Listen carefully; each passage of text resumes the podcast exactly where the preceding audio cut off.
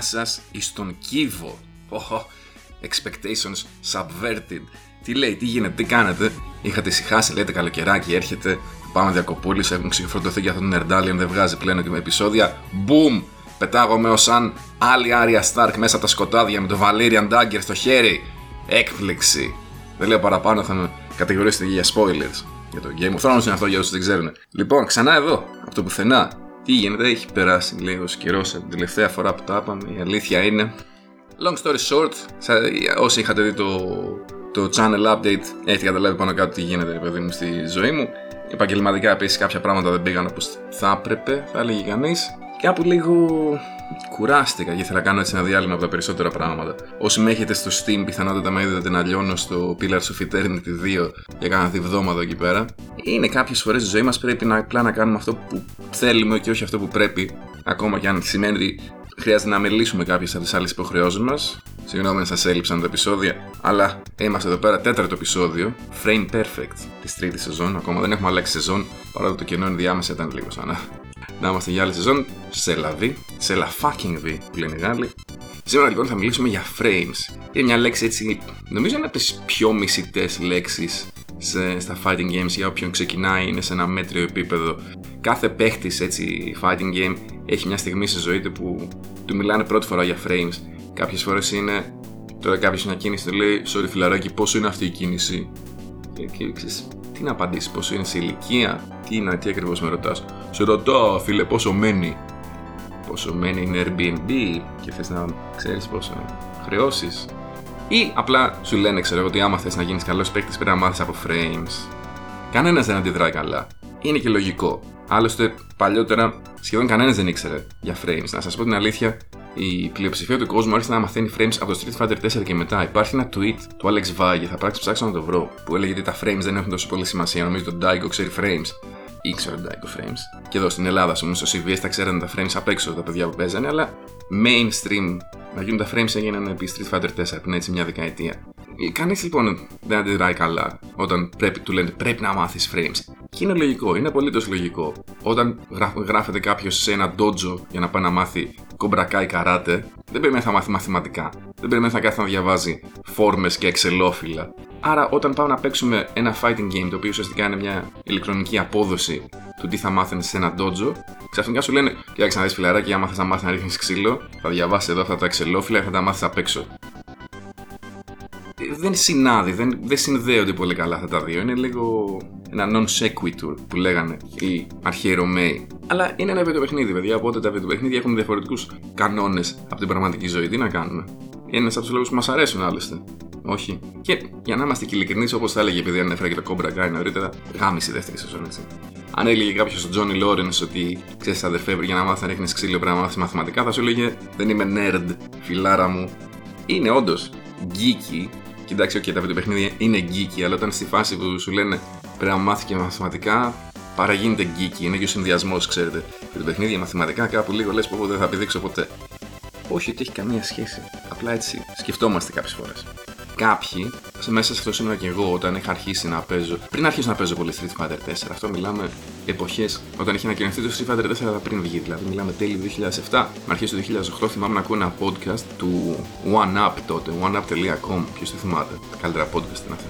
Και είχα ακούσει τότε τα παλικάρια, ξέρω εγώ, που δεν ήταν ποτέ πολύ καλή, αλλά καθώς αν παίζανε ήταν καλύτερη από μένα. Παλικάρια του OneUp λέγανε ότι δεν θέλω να καθίσω να ασχοληθώ με frames, μου φαίνεται ότι είναι πάρα πολύ δουλειά.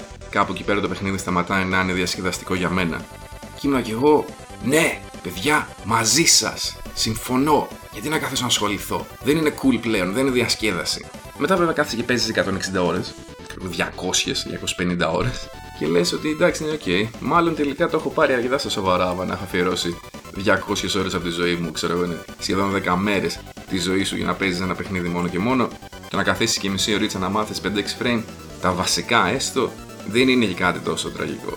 Και στην τελική, παιδιά, όλοι όσοι παίζουμε fighting games, όλοι μαθαίνουμε frames. Απλά κάποια δεν τα μαθαίνουμε διαβάζοντάς τα, κάποια τα μαθαίνουμε με το μάτι. Δηλαδή υπάρχει το safe και το unsafe. Αυτό το ήξερα από όταν έπαιζα 25 χρόνια πριν, έπαιζα Street Fighter 2. Ξέρω, έξερα ότι άμα κάνεις πιο χαρακτηριστικό παράδειγμα το Shoryuken, άμα κάνεις ένα Shoryuken και ο άλλος κάνει block ή εσύ κάνεις whiff, μέχρι να πέσεις ξανά στο έδαφος έχεις recovery.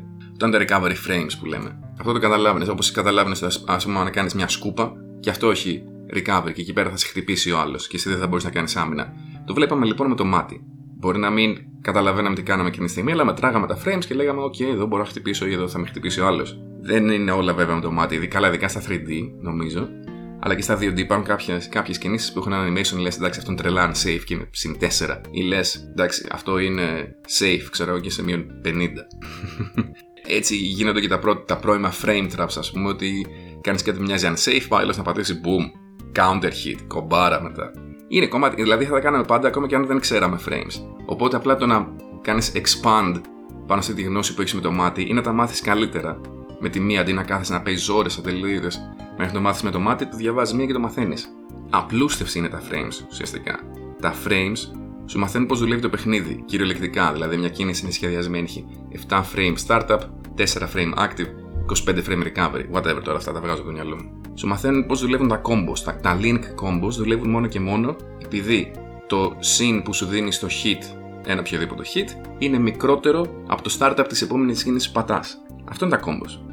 Σου μαθαίνουν επίσης πώς δουλεύουν τα frame traps. Άμα κάνω μια κίνηση συν 5 στο block και μετά να πατήσω μια κίνηση συν 3, μια κίνηση μάλλον με 3 startup, αν πατήσεις ενδιάμεσα κίνηση που να είναι για αυτή 3 frames, θα σε χτυπήσω. Σου ξεκλειδώνει λοιπόν ένα έξτρα επίπεδο στο παιχνίδι που. Γιατί στη φάση που έχεις μάθει ό,τι μπορείς να μάθεις καθαρά εμπειρικά, και εκεί μπορεί να φτάσεις σε να κολλήσεις, να πεις ότι δεν ξέρω τι να κάνω τώρα, τα frames είναι αυτό που θα σου επιτρέψουν να πας στο επόμενο επίπεδο. Δεν είναι δηλαδή κάτι που πρέπει να σας τρομάζει, δεν είναι κάτι που πρέπει να πείτε πω τώρα frames και τι θα τα κάνω και τι θα τα ράνω. Ήδη όλοι παίζουμε με frames. Απλά δεν το καταλαβαίνουμε.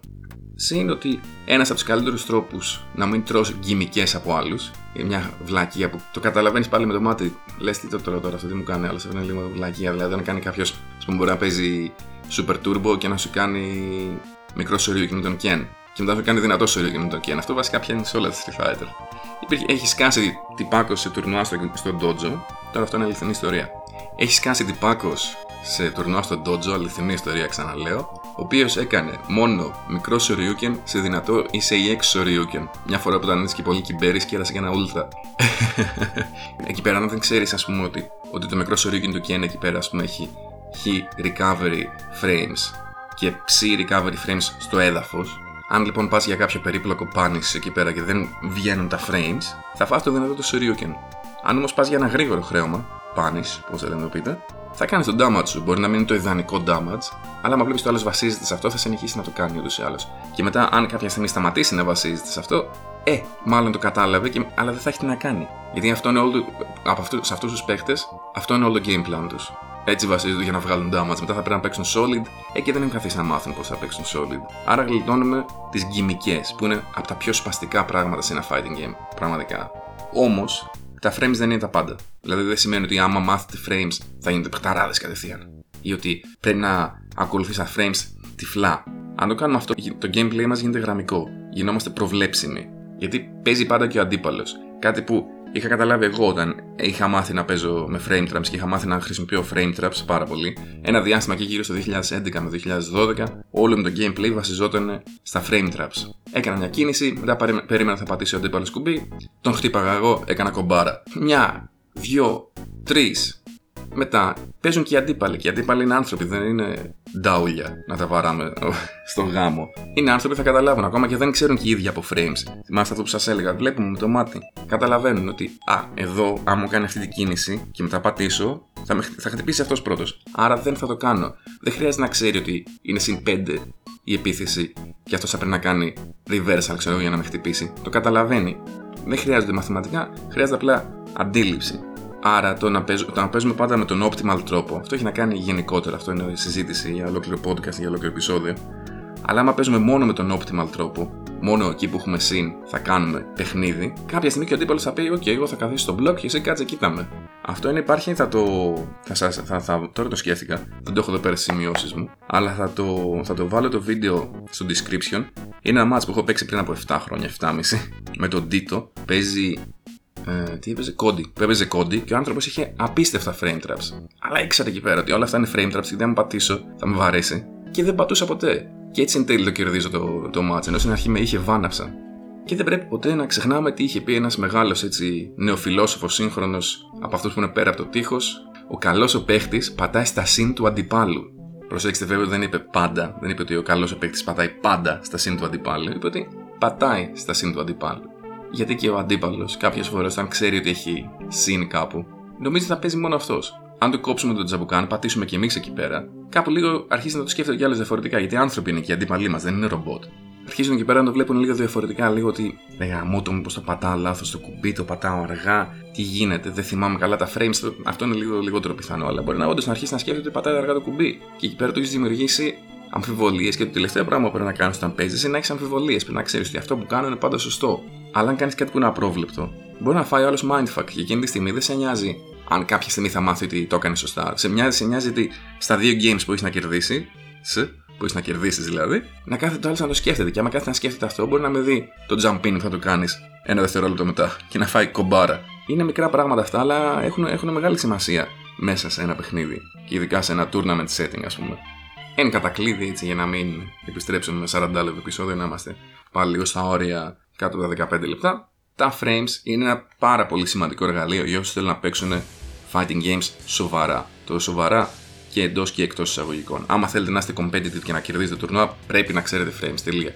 Όχι μόνο τα frames τα δικά σας και τα frames του αντιπάλου σας. Όσο πιο πολλούς αντιπάλους μπορείτε να ξέρετε, τόσο καλύτερα. Δηλαδή, δεν είναι τυχαίο που σε ένα set το 2010 έπαιζε ο Louffy με τον Tokido, πριν ο Louffy γίνει όνομα, και είχε δίπλα του ο Tokido το περιοδικό Arcadia, ήταν, δεν θυμάμαι ποιο ήταν, που είχε τα frames του Street Fighter, για να δει τι γίνεται με τη Rose που πρέπει να πατήσει, ή ο Infiltration αργότερα που τα βλέπεις στο κινητό του. Είναι κομμάτι του παιχνιδιού, είτε μας αρέσει είτε όχι. Δεν είναι κάτι να φοβάστε πάντως, δεν είναι κάτι που θα πρέπει να σας εκνευρίζει. Κάποια νούμερα είναι, τα μαθαίνουμε απ' έξω, κάποια τα θυμόμαστε στο περίπου, δεν έγινε και κάτι. Δεν είναι θέμα. Και για όσους, σας λέω, εντάξει, δεν είναι ανάγκη μόνο για να παίξετε σε τουρνουά και να κερδίσετε, ακόμα και τους φίλους σας να κερδίσετε. Αν θέλετε να παίξετε, να δείτε πώς είναι το παιχνίδι όταν παίζετε σε ένα επίπεδο που θυμίζει το υψηλό επίπεδο. Είναι καλό να ξέρετε frames. Θα δείτε, βγάζει πιο πολύ νόημα το παιχνίδι. Γίνονται πράγματα και λες, α, αυτό γίνεται γι' αυτό και αυτό γίνεται το άλλο. Δεν υπάρχει ένας σούσουρο μέσα στο μυαλό μας που λέμε τώρα αυτό γιατί έγινε, γιατί το έφαγα, γιατί δεν πάτησε εκεί. Αν τα ξέρεις τα frames, ξέρεις γιατί γίνονται όλα. Αλλά είπαμε, είναι ένα εργαλείο. Όλα τα εργαλεία είναι χρήσιμα, αλλά κανένα εργαλείο ποτέ δεν έλυσε όλα τα προβλήματα. Ούτε καν ο ελβετικός ουγιάς. Αν υπήρχε τέτοιο πράγμα, θα υπήρχε ήδη για πώληση και θα το πουλούσαν πανάκριβα. Για να γίνετε καλύτεροι, πρέπει να κάνετε κι άλλα. Έχουμε μιλήσει για κάποια από αυτά, θα μιλήσουμε για τα υπόλοιπα. Αυτά λοιπόν από εμένα για σήμερα.